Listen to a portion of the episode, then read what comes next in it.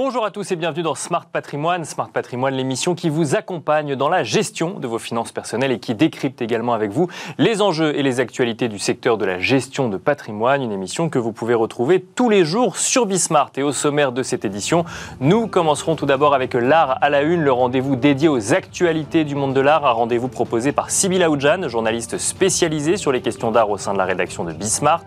Nous enchaînerons ensuite avec l'art à la une, l'interview, où nous nous intéresserons plus précisément à l'art contemporain africain sous un prisme de collection, mais aussi pourquoi pas d'investissement. Autant de sujets que nous traiterons avec Christophe Persson, euh, galeriste et expert en art contemporain africain. Ce sera donc dans l'art à la une l'interview.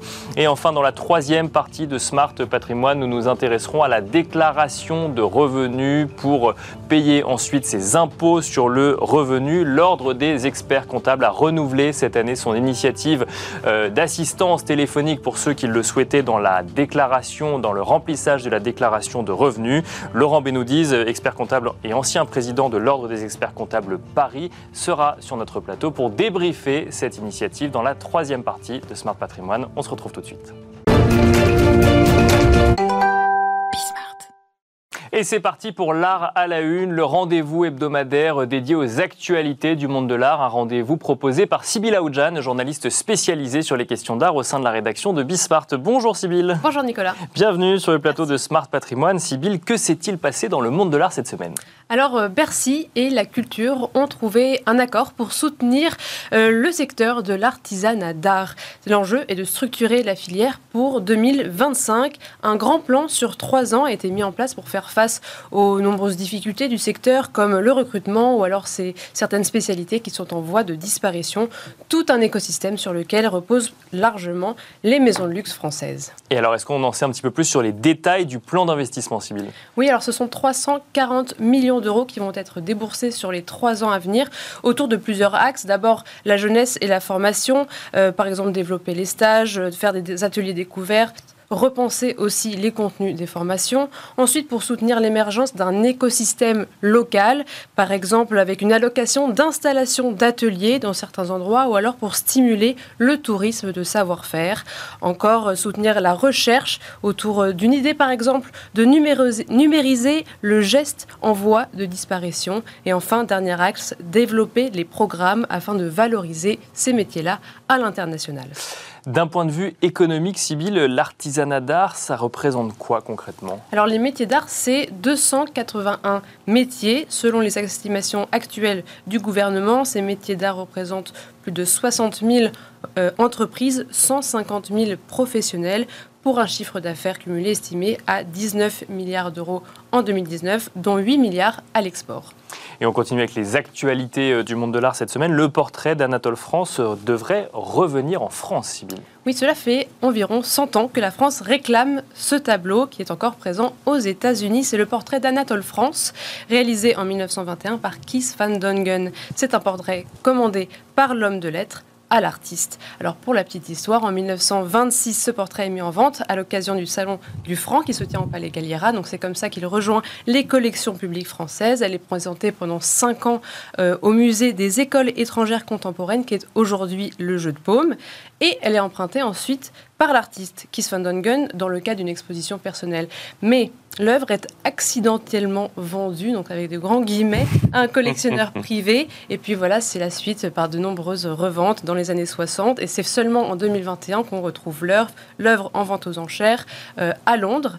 Et c'est grâce à l'intervention du CNAP, le Centre national des arts plastiques, que l'œuvre est retirée de justesse à la vente et devrait bientôt être rendue suite à un dépôt de plainte de l'État français qui rappelle que le portrait d'Anatole France est toujours à la propriété de l'État. Voilà, donc la vente accidentelle qui devrait euh, être bientôt réparée. Et on finit avec une dernière actualité euh, dans le monde de l'art cette semaine, un record mondial pour une œuvre d'art islamique, Sybille. Oui, c'est la légendaire épée du souverain indien Tipu Sultan, qui a été vendue pour 14 millions de livres sterling, à peu près 16 millions d'euros lors de la vente aux enchères d'art islamique et indien réalisée par Bonhams le 23 mai dernier à Londres. Tipu Sultan a dirigé le royaume de Mysore dans le sud de l'Inde euh, à la fin du XVIIIe siècle. Il est connu pour sa résistance face euh, à la colonisation britannique. L'épée a été retrouvée dans ses appartements privés après sa dernière bataille. Selon le Bonhams, la poignée calligraphique est un chef-d'œuvre de la fabrication indienne de la fin du XVIIIe siècle, finement incrustée d'or. Et une inscription anglaise se retrouve aussi sur la lame, expliquant comment l'épée a été retrouvée après la chute de Tipu Sultan. Merci Sybille pour ces actualités du monde de l'art. Nous avons à présent le plaisir de recevoir ensemble sur le plateau de Smart Patrimoine Christophe Persson. Bonjour Christophe Persson. Bonjour. Bienvenue sur le plateau de Smart Patrimoine. Vous êtes galeriste, vous êtes également expert en art contemporain africain. Ça va être le sujet de notre discussion aujourd'hui. Avant d'aller plus spécifiquement sur les tendances ou euh, la démocratisation de l'art contemporain africain, un mot peut-être sur vous, sur votre parcours. Après un, des premières années de vie professionnelle dans le monde financier, vous avez rejoint plusieurs maisons de vente aux enchères avant d'ouvrir votre propre galerie il y a six mois, fin 2022. Pourquoi est allé jusqu'à ouvrir votre propre galerie, j'imagine spécialisée euh, en art contemporain africain, en lien avec cette appétence que vous avez pour, euh, pour ce type d'art? Alors, ben, de toute façon, moi, j'étais euh, intéressé par l'art depuis très très longtemps, même quand j'ai fait des études plutôt traditionnelles en économie et quand j'ai travaillé dans la finance également. Et donc, euh, mon objectif, c'était vraiment de, bah, répondre à ma volonté euh, propre et, intérieure, vraiment de travailler dans cet environnement. Donc, c'est la raison pour laquelle j'ai sauté le pas pour travailler d'abord en maison de vente aux enchères et aujourd'hui pour avoir ma propre galerie. Et alors, pour avant de rentrer vraiment dans le détail, donc on, on parle d'art contemporain africain. Est-ce que déjà les termes sont justes? Est-ce qu'il y a une homogénéité Est-ce qu'on peut parler d'art contemporain africain Alors les, thèmes sont, les termes sont justes, je ne sais pas, en tout cas c'est juste de dire qu'il n'y a pas vraiment consensus, dans la mesure où aujourd'hui dans l'art contemporain africain on mélange beaucoup de choses, notamment on peut mettre de l'art moderne, puisque c'est vrai que euh, la classification entre moderne, art moderne africain, art moderne occidental, c'est pas tout à fait sur les mhm. mêmes périodes, bien entendu. Et puis ensuite on peut s'intéresser euh, notamment à l'art qui est réalisé par des artistes en Afrique et aussi beaucoup à l'art qui est réalisé par des artistes de la diaspora, qui peuvent euh, être des gens qui vivent à Paris, à Londres, à New York York ou, ou à Bruxelles. Donc c'est vrai que c'est une dénomination qui ne fait pas tout à fait consensus, en effet. Et au sein de votre galerie, alors, vous présentez euh, quel euh, type d'art spécifiquement? Alors au sein de ma galerie, moi j'aimerais présenter, euh, ça, peut, ça un, petit peu compliqué à comprendre, mais j'aimerais présenter des artistes qui sont dans une vraie démarche de création. Et aujourd'hui, compte tenu de l'évolution de, cet écosystème et, de, ce marché, c'est important de réussir à, parvenir à identifier des artistes qui soient vraiment à la recherche d'une inspiration aussi intérieure, peut-être aussi une redécouverte de leur africanité, et qui essayent plutôt de s'éloigner en fait de la tendance actuelle aussi qui consiste à, à s'auto-copier en fait ou à copier les autres en fonction de ce que le marché demande demande. Parce que la démarche de création, ça s'oppose à quoi? Ce serait juste euh, se copier entre eux? Alors je dirais que la démarche de création, elle peut s'opposer à la démarche de production, qui est un terme un petit peu moins, moins valorisant, je trouve, pour les artistes. Euh, Sybille posait la question effectivement de savoir si c'était euh, si un seul terme pouvait englober effectivement plusieurs initiatives artistiques. Si on devait définir l'art contemporain africain euh, selon vos mots, euh, Christophe Persson, comment est-ce qu'on le définirait aujourd'hui? Alors je pense que de, de, le définir en tout cas selon une esthétique ou des thématiques, ça va être un petit peu compliqué dans la mesure où l'Afrique c'est 54 pays et puis l'Afrique, l'identité africaine aussi, elle est portée par toutes les diasporas qui aujourd'hui sont à travers le monde. D'accord. Donc je pense que de définir l'art contemporain africain, c'est une gageure dans laquelle je ne vais pas me lancer. D'accord. En revanche, ce qui est vrai, c'est qu'on retrouve quand même des thématiques qui sont assez récurrentes, qui sont traitées par, euh, par ces artistes, euh, et notamment les thématiques qui sont liées aux questions environnementales, parce que quand vous vivez euh, comme un artiste de la diaspora entre Kinshasa, en République démocratique du Congo, et la Belgique, bah, finalement, les questions environnementales, vous les appréhendez complètement différemment de, de si vous êtes un artiste, je veux dire, parisien, par exemple. Il y a les questions de l'identité aussi, dont on parle beaucoup en ce moment, euh, les questions de choix aussi de genre, par exemple, et puis toutes les questions qui sont liées, bien entendu, aux migrations des des biens ou des personnes. Tout ça, ce sont des thèmes en fait qui, qui que l'on retrouve souvent en art contemporain africain et, ça peut être un moyen de le distinguer d'une autre production artistique. Ce sont des thèmes qu'on va retrouver euh, en Europe et notamment en France. Ce sont des thèmes qui seront prisés par les collectionneurs euh, français ou alors c'est vraiment l'art contemporain africain qui est euh, conçu en Afrique et qu'on va retrouver ensuite le même en Europe. Est-ce qu'il y a une différence? Alors en fait, euh, oui, oui, il y a quand même une différence, je pense. Il y a aussi une différence dans la façon dont les collectionneurs vont appréhender en fait euh, cette création artistique. Je crois qu'il y a une quinzaine d'années, euh, le marché de l'art contemporain africain était plutôt porté par des gens qui achetaient cet art parce qu'ils aimaient l'Afrique en fait. Et donc ça allait être une population avec un profil d'expat, par exemple, de gens qui travaillent dans les ONG en fait, comme, comme, comme on les connaît. Aujourd'hui, depuis quelques années, moi c'est ce que j'ai essayé de contribuer à faire. L'idée c'est que les gens qui achètent de l'art contemporain africain, c'est parce qu'ils aiment l'art tout court en fait. Et donc ils sont plutôt dans une phase où ils ont envie d'ouvrir un volet de leur collection qui pourrait être plutôt mainstream, si on veut, qui serait plutôt généraliste. Et donc, ils ont envie de compléter leur collection généraliste avec de l'art contemporain africain. Et donc, lorsqu'on s'adresse à ce profil de collectionneur, bien entendu, le, potentiel de développement de marché est sans aucune commune mesure. Donc, euh, il y a un petit peu les deux approches, à la fois dans la production et aussi dans l'attente des, collectionneurs. Et vous, vous êtes du coup sur le secteur depuis euh, une, bonne dizaine d'années. Euh, quelles sont les évolutions majeures que vous avez repérées? Alors les évolutions majeures dans, dans, dans, l'esthétique, je pense qu'on peut mentionner notamment euh, l'émergence aujourd'hui dans les collections euh, de plus en plus fréquemment du, thème du black portrait, en fait, le, portrait noir. Et la raison pour laquelle ça suscite tellement d'engouement de la part des artistes, mais aussi de la part des acheteurs, c'est parce que jusqu'à récemment, le, le, portrait noir, en fait, avait été plutôt représenté du temps de la période orientaliste d'une façon plutôt exotique, parce que peint par des artistes blancs, en fait, des mâles blancs, comme on dit aujourd'hui.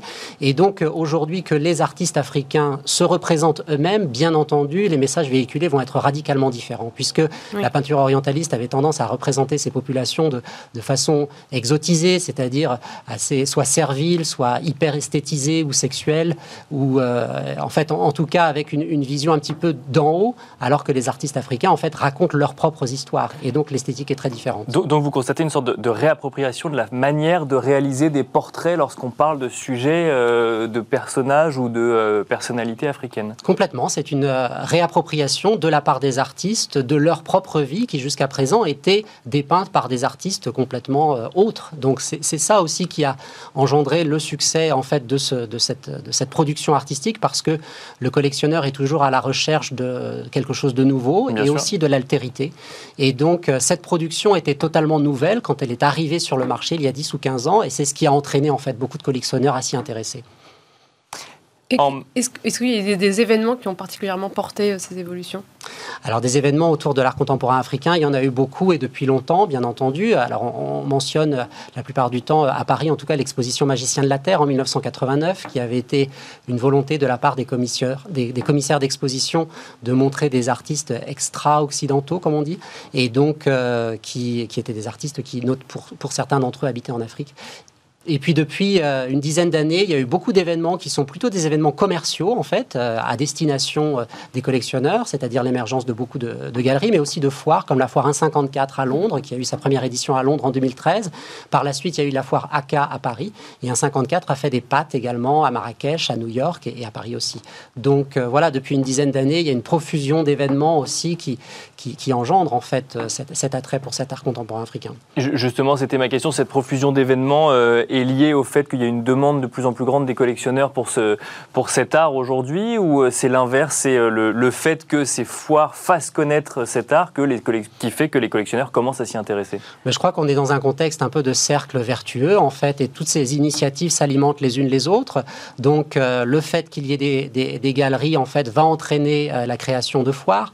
Le fait qu'il y ait des collectionneurs va aussi encourager les musées à exposer des artistes africains dans des expositions temporaires ou permanentes ces mêmes expositions vont encourager les collectionneurs. Donc en fait, c'est un peu l'effet boule de neige auquel on est en train d'assister en ce moment. Et on a vu euh, l'évolution de prix assez euh, fulgurante de certains artistes. Je pense à, à Moakobo Afo, par exemple, euh, qui font du simple au mhm. je ne sais pas combien. Comment est-ce que, comment est-ce que vous regardez ce genre de phénomène? Alors je pense que ce sont des phénomènes qui sont un peu transitoires quand même, en tout cas euh, s'agissant de ces résultats exceptionnels, notamment euh, dans les ventes aux enchères.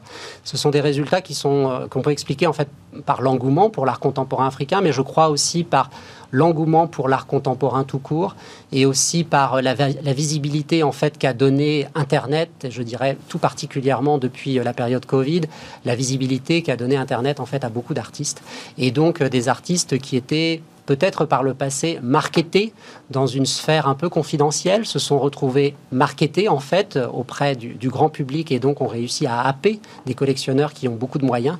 Et donc ça explique en fait cette envolée de certains prix. Mais pour un collectionneur, vous lui dites quoi? Vous lui dites attention, warning, euh, faites très attention ou euh, de, prendre un peu de distance ou au contraire euh, que c'est vraiment un secteur sur lequel on peut, qui va être en expansion? Alors je pense que s'agissant de cette spécialité africaine, comme des, comme des autres, en fait, et comme dans tout euh, investissement, il faut essayer de, se renseigner auprès des professionnels pour avoir un maximum d'informations avant de se lancer dans l'inconnu. je crois qu'un élément important à prendre en compte est de voir est-ce que l'artiste bénéficie en fait d'une structure d'accompagnement qui va contribuer à porter sa cote en fait sur le long terme aussi. Les structures d'accompagnement, évidemment, ça va être les galeries. Euh, les structures d'accompagnement, ça va être le suivi par des commissaires d'exposition. On parle plutôt des curateurs aujourd'hui, qui sont en fait les gens qui, déterminent un petit peu les, les orientations euh, du marché de l'art. Et puis aussi la présence institutionnelle dans les musées, avec une considération euh, géopolitique qui est toujours que, bien entendu, un musée américain va avoir une aura bien plus importante qu'un musée dans un plus petit pays. Donc voilà, ce sont tous ces éléments qui sont un peu quantitatif, mais beaucoup qualitatif, en fait, qu'il faut regarder euh, avant de se lancer dans les achats. Dans les profils des collectionneurs, vous remarquez euh, qu'ils sont assez différents ou, euh, ou c'est tous les collectionneurs collectionnent tous, tous l'art contemporain africain? Alors euh, aujourd'hui, je pense qu'il y a une marge de progression qui est immense parce qu'il y a certains collectionneurs qui se sont mis à l'art contemporain africain, mais encore peu. Donc je pense que c'est quelque chose qui va encore se développer. Je pense que c'est euh, un art et une esthétique qui intéresse beaucoup les jeunes parce qu'une grande partie de cet art est assez narrative et donc euh, raconte des histoires que chacun peut s'approprier, toujours comme je vous l'indiquais, sur les questions de, de l'identité, des migrations, du genre. Donc c'est quelque chose qui est quand même appréhensible, je pense, assez facilement. Et je constate en tout cas, dans, les, clients que moi je souhaiterais développer, euh, on compte de nombreuses, jeunes personnes, des diasporas africaines aussi, qui ont envie de se réapproprier leur histoire au travers de la production artistique qui vient d'Afrique. Juste une dernière euh, petite question. Est-ce que vous avez des noms ou une, des scènes euh, vers lesquelles on pourrait se tourner pour, si on veut en apprendre plus? Alors, euh, des scènes, c'est-à-dire des... Des, scènes artistiques, je veux dire. Alors, en fait, euh, moi, je pense que s'agissant de l'art, il faut toujours essayer d'avoir quand même un peu une longueur d'avance. Aujourd'hui, euh, le thème du black portrait, en fait, qui a été surexploité, je dirais, par les artistes depuis une dizaine d'années, peut-être qu'on arrive un petit peu au bout de ça, à moins que certains artistes arrivent à sortir quelque chose de vraiment très, très différent. Moi, je suis assez convaincu que le marché va se développer vers des artistes qui vont peut-être retourner, en fait, dans, dans, dans, dans les mythes ou dans les traditions ou dans les histoires africaines, parce que là encore, ça va être une découverte pour euh, les collectionneurs occidentaux. Et, encore une fois, comme les collectionneurs occidentaux veulent de la nouveauté, je pense que les artistes auraient tout intérêt à aller vers encore plus de sincérité, et, ce sera peut-être le moyen pour eux de, perdurer en fait et à avoir des propositions intéressantes. Merci beaucoup Christophe Persson de nous avoir accompagnés dans Smart Patrimoine. Je rappelle que vous êtes galeriste et expert en art contemporain africain. Merci beaucoup. Merci également Sybille Aoudjan, journaliste spécialisée sur les questions d'art au sein de la rédaction de Bismart. Et quant à nous, on se retrouve tout de suite dans Enjeu Patrimoine. Et nous enchaînons à présent avec Enjeu patrimoine. Nous allons évoquer ensemble la déclaration de vos revenus 2022 pour payer vos impôts sur le revenu en 2023, puisque du 22 au 26 mai dernier, l'Ordre des experts comptables a mis en place une assistance téléphonique pour répondre à toutes les questions que l'on peut se poser lorsque l'on veut remplir sa déclaration de revenus. Pour en parler et pour euh, débriefer, pour revenir sur cette initiative, nous avons le plaisir de recevoir en plateau Laurent Benoudiz Bonjour Laurent Benoudiz. Bonjour Nicolas. Bienvenue sur le plateau de Smart Patrimoine. Vous êtes expert comptable, ancien président de l'Ordre des experts comptables Paris et président de l'école Sup Expertise. Alors effectivement, cette initiative Allons Impôt, ça fait une petite dizaine d'années que ça, existe euh, maintenant, donc portée par l'Ordre des experts comptables notamment. Il y a, des, il y a certains partenaires euh, aussi. Ça regroupe combien d'experts comptables bénévoles qui vont ensuite répondre aux questions de ceux qui déclarent, euh, qui déclarent leurs impôts, ou en tout cas leurs revenus? Évidemment, pendant une semaine, il y a des rotations, mais en tout, c'est 70 euh, consoeurs et confrères qui se mobilisent et qui viennent passer euh, une demi-journée, une journée pour certains d'entre eux, et répondre au téléphone. On a reçu plus de 15 000 appels téléphoniques de contribuables. 15 000 appels encore en une semaine En une semaine, oui. Donc ça fait du volume. Et puis on essaie d'apporter une réponse un peu détaillée à, à tous ceux qui nous appellent. 15 000 appels en une semaine, euh, alors qu'on a le prélèvement à la source, c'est plus ou moins que ce que vous pouviez constater les années précédentes Alors en fait, ceux qui nous appellent, alors, ça, progresse chaque année, parce que chaque année, l'opération est de plus en plus connue. D'accord. Euh, et ceux qui nous appellent, en fait, sont rarement prélevés à la source. Parce que tous les revenus ne font pas l'objet de prélèvement à la source. Alors, si vous avez évidemment des traitements et salaires, c'est précompté, il n'y a pas grand-chose à faire. Si vous avez un petit portefeuille boursier, la banque vous envoie euh, le relevé des, capitaux mobiliers, donc ça aussi, c'est pré-rempli. C'est pas eux qui vous appellent, quoi, globalement. D'accord. Bah, par contre, les, situations euh, familiales qui évoluent, Vous mariez, vous divorcez, vous avez des enfants euh, qui viennent d'avoir 18 ans ou 25 ans. Euh, qu'est-ce que je fais? Est-ce que je le rattache Je le rattache pas? Voilà, ça, c'est des questions qui se posent. Bien sûr. et puis, lorsque vous percevez des revenus fonciers, il y a quand même quelques propriétaires en France qui sont des revenus fonciers, ou des revenus de location meublée, LMP, LMNP, dans quel cas je mets ça, c'est quoi les seuils, voilà comment ça marche. Voilà, sur toutes ces questions qui sont un petit peu plus compliquées, euh, là, on a euh, besoin. Là, il y a besoin de conseils. Oui. Mais un conseil qui, j'imagine, est donné euh, sur un coup de téléphone entre 5 minutes et une demi-heure au maximum. Et encore une demi-heure, j'imagine que vous n'avez pas le temps de faire 15 000 appels à une demi-heure. on peut donner un conseil comme ça, ou en tout cas expliquer comment prendre la décision dans sa situation propre? Alors, Évidemment, il n'est pas question de remplir la déclaration euh, d'impôt euh, du contribuable euh, par téléphone. On ne va pas y arriver, ça va être trop compliqué.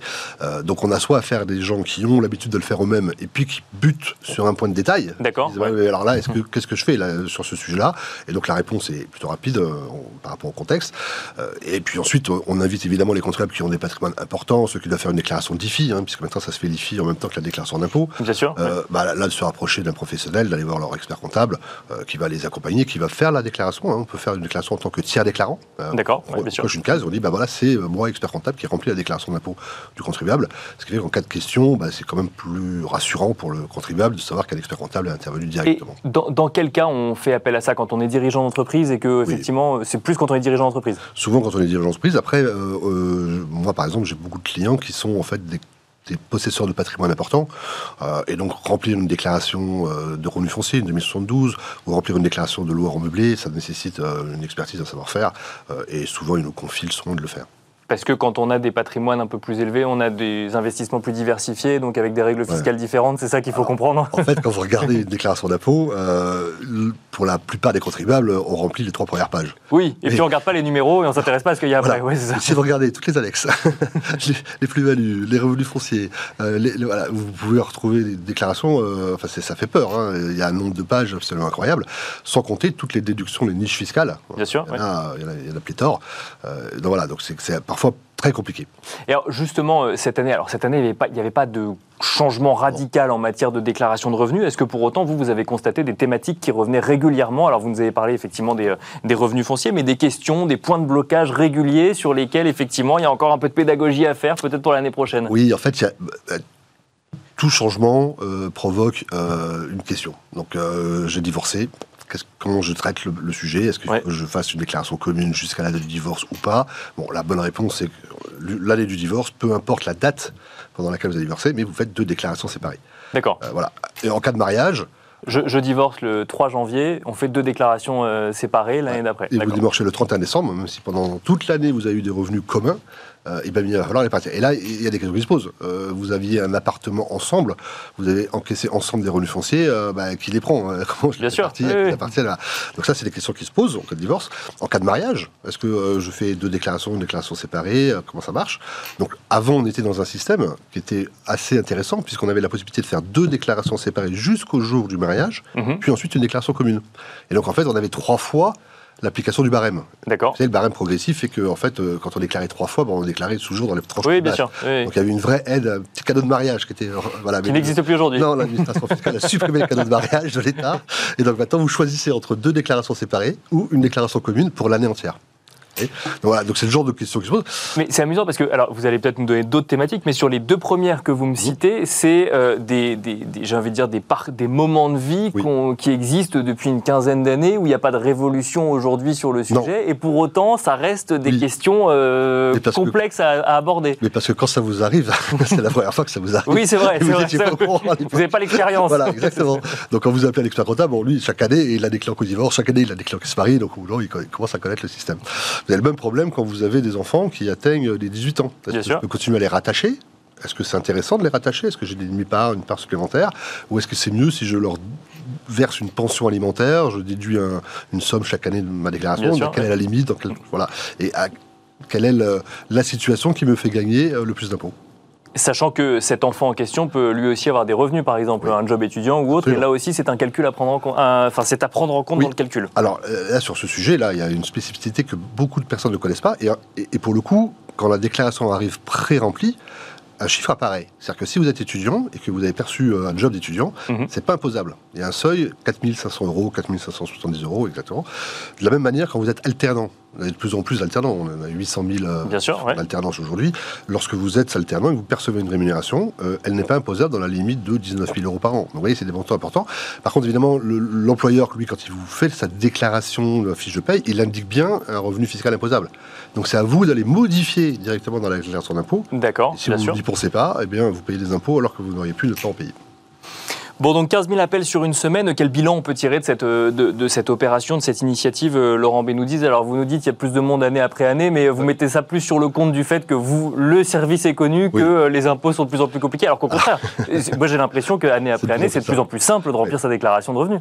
En fait, vous avez deux cas de figure. Soit, soit c'est simple, parce que vous avez un statut de salarié avec un patrimoine limité, et effectivement, tout arrive rempli en fait. Oui. En plus avec le prélèvement à la source, on se pose plus trop de questions. Euh. Entre, votre employeur et votre banque, globalement, votre déclaration elle est remplie. Mais euh, vous pouvez me croire, les niches fiscales, elles n'ont pas diminué. D'accord. Donc les dispositifs de défisc, il y, en a plein.